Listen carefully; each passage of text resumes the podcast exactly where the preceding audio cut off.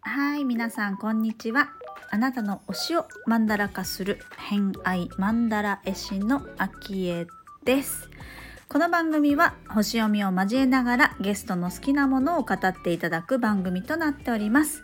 今回のゲストは前回に引き続きミキャさんご登場いただくんですけれども今日は3回目なので最終回となりますうん、今回お話しいただいたのはですねえーと、キンコンキングコングの西野さんのお話だったり、まあ、それに付随してプペルのお話ですねあとはメモマダっていうお話もしてくれましたね。うん、あとはお友達紹介みたいな感じになるんですけれども、えー、ホロスコープご紹介します。月星座がお羊座金星星座がサソリ座をお持ちのミキャさんのお話です。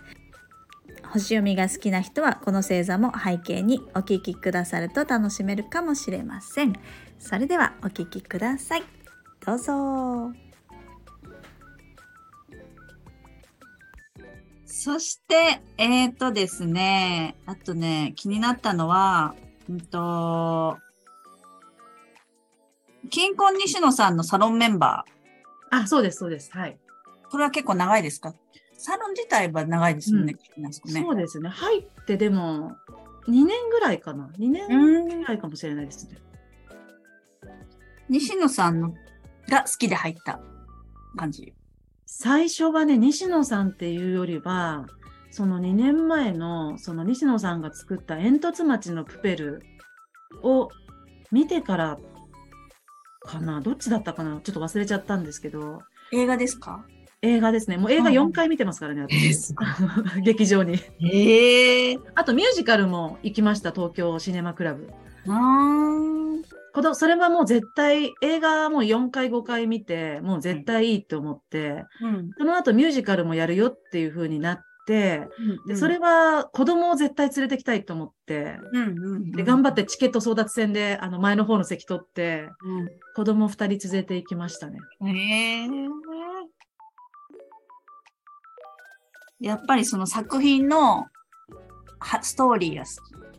そうですね。あの、なんか、絶対ハッピーエンドで終わる、終わるぞっていう、その、西野さんのあの、ファンタジーの世界で、まあ、すごく大変な思いされて、あの、分業制で絵本作られて、で、あの世界観を作られてるのに、その苦労なんかをみじんも見せずに、1ミリも見せずに、うん未来の子供たちとか、まあ、あと大人から子供まで、おじいちゃんからこう本当に子供ちっちゃい子まであの感動させるようなあの作品を作ってくれたなんかもう感謝みたいな。まあ私が言うことでもないんですけど、うん、でもそれを感じてるってことそれを感じてそのバイブスっていうかエネルギーがすごい強くて高くて、えー、そう、なんか一緒の世界、この同じ時代を生きている西野さんの頭の中が知りたいっていうところで、サロン記事はやっぱりサロンメンバーじゃないと見れないので、うんうん、もうだからもうぜひ入りたいと思いましたね。へでもそそういう人に対して同じ時代に生まれたことに感謝しますよね。そう。すごいわかります、ね、本当に、うんうんうん。生まれてきてくれてありがとうって思います、ね。もうね、うん、親とかにも感謝しちゃいますよね。もう感謝しちゃいます。よしこって言うんですけどね。あの、西野さんのお母さん、よしこ。よしこにも感謝しちゃう、よしこにもたまに。そう本当にね、ありがとう。って思っちゃいますね。確かに。周りの人までね。うん、でもそういう気持ちにさせてくれてる感動を生み出す人ってやっぱすごいですよね。そう、うん、だからそういうものづくりが私はできないけどそういうできないところを見せてくれて、うん、で私は他のところで、まあ、例えばまあ今占いとかオラクルとか、まあ、そういうところかな自分の軸はこうかななんて思ってるところがそうやってありますけど、うん、そういう作品からインスピレーションをもらって私はじゃあこうしていこうとか、そうそうハーチューさんとかジェーン・スーさんみたいな発信活動私も少しずつしていこうとか、なんかこう世界を広げてくれる一つの人一つのもの作品になってるのかなって思いますね。うん。でもそうやって受け取ってくれる人がいるからですよね。その人たちもきっとね、活動してるっていうのもありますもんね。そうですよね。やっぱり応援してくれる方がね、やっぱりいないと続けられないですもんね。あああいうすごい人になったとしても。うんうんうんうん。そう、推し活、推し活は応援活動ですからね。そうですよね。もう押せるときに押せっていう。あ、そうですね。そうでございます。あとは気になったのが、この最後のやつ、気づく、気づきをすぐメモる、メモマって書いてああ、はい。すぐメモりますか？そう、忘れちゃうからすぐメモりますね。なんか降りてきたこととかをうん。朝起きて、あ、なんか、はってなって、朝、はってなったら、その時メモが、メモ帳ないから、あの、自分のスマホの、自分メモって LINE 作ってて、うんうんうんここに入れたりとかしてますね。それはどうするんですか？後で見返したりする？何かで見返したりする？そう、後で見返して、なんか自分の日々の気づきとつながったら、インスタの投稿にしたりとか。それは一つにまとめてるんですか？なんなんて言うんでしょう。あの、携帯として、今起きた時は何もないからけスマホに入れるって言ってましたけど、うん。あの自分の中で決まったノートがあるとか、そういう感じですか？まとめてなんかね、る結構ね、バラバラなんですよね。その時その時なんですけど、でも、こうやって、あの、うん無印のこういうメモ帳もあって、うんうん。すごい書きやすいんですけど、フラットに開くノートっていう、あの、あ無印の。ノートなんですけど、これに、あのーリビングとかにいて気づいたら、これに書いたりとか、で、今日は昭恵さんとこんな話したいな、みたいなことはこういうのに書いたりとか。見たい。そう、ぐちゃぐちゃですけどね。へえ。あありますよね。春季とかありますよね。春季？春季。瞬間の瞬に記すって書いて春あ季。、春季って読むんです。春季っていうのあはわかんない。読み方合ってると思うんだけど、えー春季。、初めて聞いた。私、あの、えっ、とね、土橋さん。土橋さん。名前、大郷さんっていう、うん。と文具屋さん、文文具メーカーっていうか、せ製え造メーカーーで、そこでよくはいインスタライブされてる方が、あの、はい。い、つもこう書い思い、思ったことを瞬時に、もう一枚、これぐらいの紙に、はい。思った、その瞬間に思ったことを書き記すっていうのを、インスタとかで上げてるんですけど、えー、そうあれいいなと思ってて、そう、私、割と形から入りたがる人 それを書くためのノート何にしようとか思っちゃう。私も文房具屋さん大好きですね。あ、そうなんですね。普通の本屋さんのちょっとしたコーナーとか見ちゃいますもん。あー、あの、角っことかにある角っことかにコーナーとかね。あるあるある。そういう、そういうのは、あれですか、手帳とかか書いたりするんですか？手帳、手帳持ってるんですけど、手帳はね、本当にスケジュールだけで、うんやっぱりノートに書いたり、あとね、うん。参考にしてるのはね、この、シャワールームの前田さんって知ってます？メモの魔力ってこれ書いてる人。あ、前田さん？メモ前田さん。の魔力の、あ、うんうんうんうん。前田さんも好きで、このメモの魔力を結構見て、うん。あ、自分でメモしておくの大事なんだなって、これでも結構、でもメモするの結構前からで、うん。驚かれたのは、あの、子供が幼稚園の時とかに、うんあの、幼稚園の懇談会とかあるじゃないですか。うん普通にクラスがあって、先生が話して、あの、20人ぐらいお母さんたちが集まって、なんか先生たち今日、今回ありがとうございましたみたいな話をしたりとか、最後のお別れ会とか、うん。そういう時でも私メモ持ってんですよ。書いてるんですか？書いちゃうの。先生何言ってんのかなみたいな。へえ。それはね、ちっちゃいメモのノートなの。ちっちゃい、もう、ああんまり人には分かんなそうな、うん。え、もうこれぐらいの。もうこれぐらいの100これぐらいの円とかで売ってるような手のひらに。うんうん。で、多分、え、みんなこ、このお母さん何してんだろうな、みたいな感じだと思うんですけど。なんかは書いてるけど、みたいな。そう、なんかいいいい言葉とかをもう書いときたいんですよ。へえ。心に響いた担任の先生の言葉とか、あ、まあ、先生ってね、いいこと言いますよね。そう、あ、もうこの担任の先生素敵じゃんと思ったこととかを逃したくないんで。まあね、先生は先生なりにきっとね、言葉用意してたりしますからね。そう。で、その後、その友達になった、なんか、みあのミキさんとご飯食べに行きたいって言ってくれたママ友さんとかがいて、うんあじゃあご飯食べ行こうって言って普通にファミレスとかに行って、うん。なんかミキさんやっぱ人と違うって思って興味持ってたんだよねみたいなあ、そうなん。メモとかしてたよねみたいな見られて、見られてたんですね。あとなんか私が言う言葉も他の人と違うから興味持ってたって言ってる人もいましたね。え、どういうこと？私が話す言葉が、うんうん。なんか、あの、一年間、あの、息子、あの、息子をね、見てくださってありがとうございました、みたいな一言でみんな終わるのに、うん。なんか一言違うことをミキさん言ってたとか、へえ。なんか言葉のニュアンスとか言葉の使い方が他のお母さんと違うんだよね、みたいな。それがすごい興味を持ってご飯一緒に行きたかったとか。そういう、おそういうの多そうですね。なんかでも結構そういうの多いかもしれない。なんか、なんか違うこと言ってたな、みたいな。別に狙ってないんですよね。全然狙ってないですよ。素なんですよ。でも、ちょっと変わってるって思われちゃう何か言葉を発している。多分ね、だかららしい旦那も言います。旦那も宇宙人だよねって。不思議ちゃんだよねって言います。へーああ、そうなんだ。そう。33の力かな。そう。子供と大人が入り混じっちゃってんですよね、きっとね。へえ。うーん面白い。魚座とかはないんですよね。魚座はないですね。ミキャさんは、あの、ホロスコープで見ると、だいたいこう、はい左寄りに全部ね、天体があ、そうそう出そう。てる感じなんですけど、もうなんか自分軸で動きますみたいなね、感じありますきっと。そうですよね。でも月がこう、ポツンってあるから、その月超大事なんだろうなと思って。寂しそうですよね、月。ね。ちょっと、月なだけ、他の天体だったらあれだけど、月だからなんかすごく、あの、ここはケアしてあげないと手厚くっていう。そうですよね傷つきやすいんですよそうね。きっとそガラスのハートもあるんじゃないそですか。んな感じ、そんな感じ。そう、ここ、ね、お羊なのにね。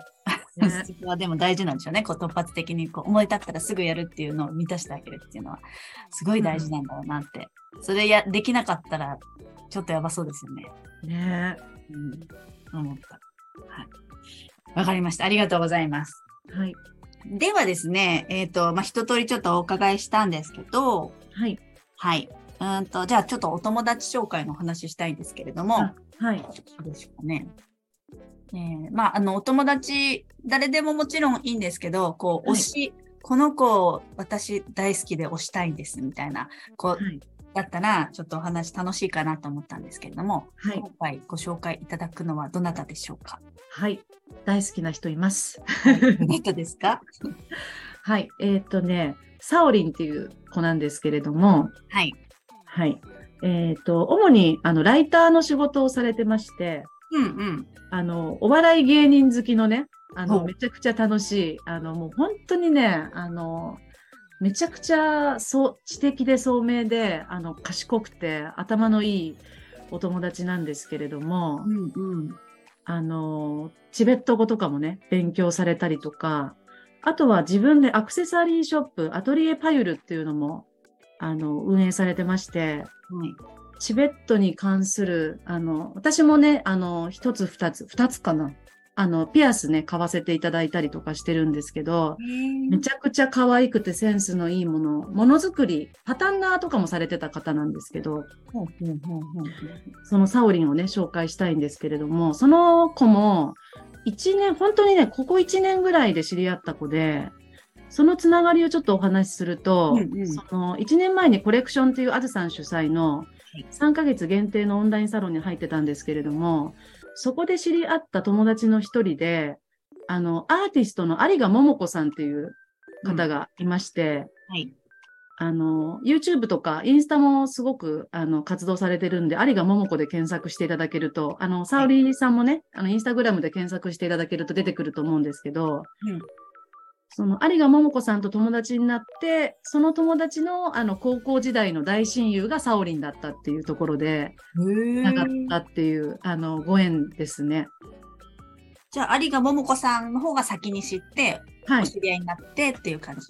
そうですね。有賀桃子さん先に知って、で、高校時代の友人だっていうので、あの、何回かご飯行ったりとかして、あの、めちゃくちゃ楽しい子だ、可愛いサオリンと思って、あ、じゃあ、サロンで知り合ったけど、リアルでも会ってるんですね。あ、そうです、そうです。あすごいそう、サオリンはそうなんです。あの、コレクションっていう、あの、には入ってなかったんですよ。あ、違うんです。そう、入ってなくて、有賀桃子さん先に知って、高校時代の友達だよっていうので、インスタグラムとかで少しずつ知るようになってそうそう、ご飯とか食べるようになって、珍しくないですか？そう。で、あの、いろいろ話してたら、その、有賀桃子さんとサオリンの行ってる高校、一緒の、あの、高校時代の友達なんで、二人ともね。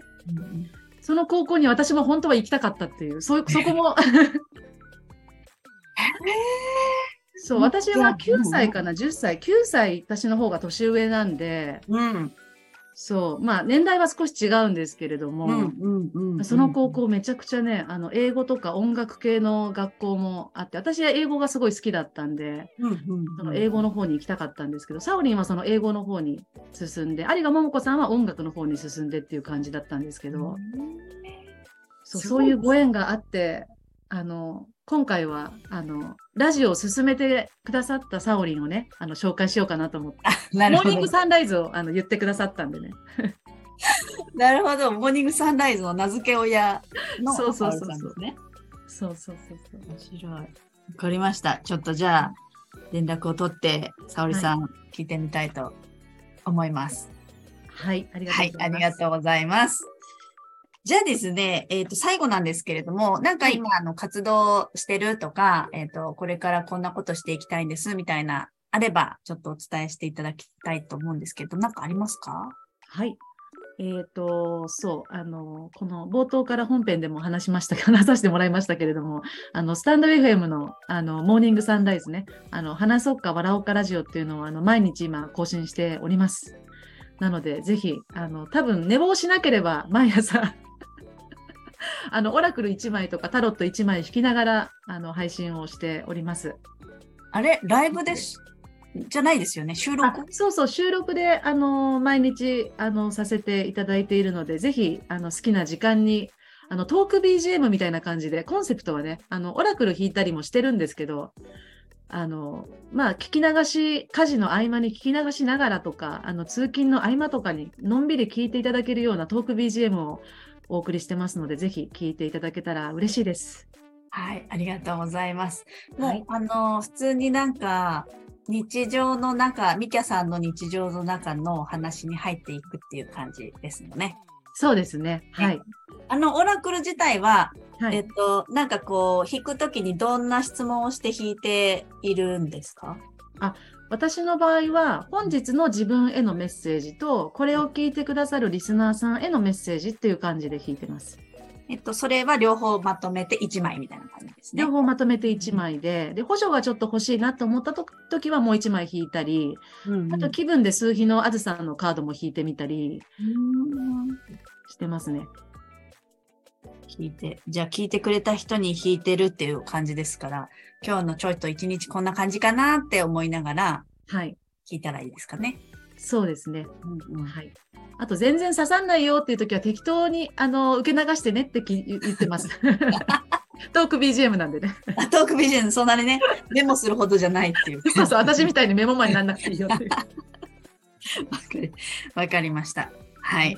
じゃあ、えっと、そのラジオを聞きつつ、あの、ミケさんのところ、あの、一応、インスタグラムの概、概要欄に貼るのはインスタグラムがいいですかね？スタイフがいいかどっちでも、どっちがいいんだろう？どっちでも。どっちも貼っときます。あ、ありがとうございます。どっちもいいですよね。大丈夫。ありがとうございまはい、す。わかりました嬉。しいです。はい、そちらからちょっとミケさんってどんな人かなっていうのを見てもらえればいいかなと思います。はい。はい。ということで、えー今回の偏愛マンダラジオは以上になります。ミキャさんどうもありがとうございました。武井さん、ありがとうございました。楽しかったです。楽しかったです。ではでは。ありがとうございました。はい、ということで今回の「偏愛マンダラジオ」いかがだったでしょうか。えっ、と西野さんのお話ありましたけれどもやっぱりあの私だったらこうね「ワンピースの小田栄一郎さんとかもそうなんですけどね。やっぱりもうこうもうそれ自体に感動を覚えるものとかまあ推し自体そうですね。あのリアルに好きな人もそうですね。あの自分の愛する人すごい大好きっていう人が同じ実態にこう生まれ落ちて、え、作品を作り出してくれたり、ま、その人自体が生きていることっていうのを感謝する気持ちってこうね推しの気持ちが強ければ強いほど出てくると思うんですけどあの気持ちを持ってるとやっぱりね世界平和につながるなって毎回思うんですよね。でやっぱりそういう好きな人ってその存在自体にも感謝するしその人を産んでくれた親にも感謝するしそれを代々こうねあのつないできてくれたら先祖まで感謝しませんか？私だけかな？あのもうすごいありがとうっていう気持ちになるんですよねすごい好きな人って。そうだからこうね「偏愛マンダラジオ」ってやってますけど、まあ、偏った愛偏愛まあその好きなものことで全然 OK なんですけど好きな人ができるとやっぱりそこからね愛情だったり感謝っていうものに対してリアルに実感するってすごく大事だなと思うわけでございますよ。はい、なのであの偏愛マンダラってこうマンダラを書かせていただいてるんですけどその人のねこう愛情が伝わってくるとその愛情をくれているものに対して私は非常にすごく愛をまた感じたりしてですね。